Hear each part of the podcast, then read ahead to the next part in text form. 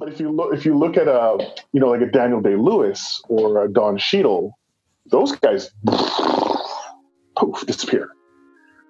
So I think it comes down to what actor do you want to be, what's the brand you want to sell, and just be consistent with that and stand behind that. At the end of the day, don't be defined by what someone else wants to define you as, because they will try. They will totally try. So yeah, have integrity. It all comes down to that. Yeah, stand behind yourself. Yeah.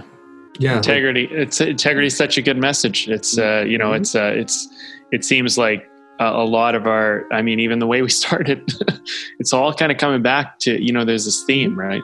And yeah. Well, because we're bodies for sale.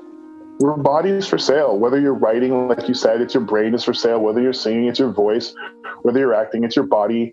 But we're bodies for sale. So if you are a body for sale and you don't have integrity, they're going to stick it in any hole that they can, because they don't care and they're footing the bill. So you have to define your value. You have to define your boundaries, and you cannot compromise for that. You can't. Yeah. For the one person you insult because you do not compromise, there's 10 people who will stand behind you and go, damn right.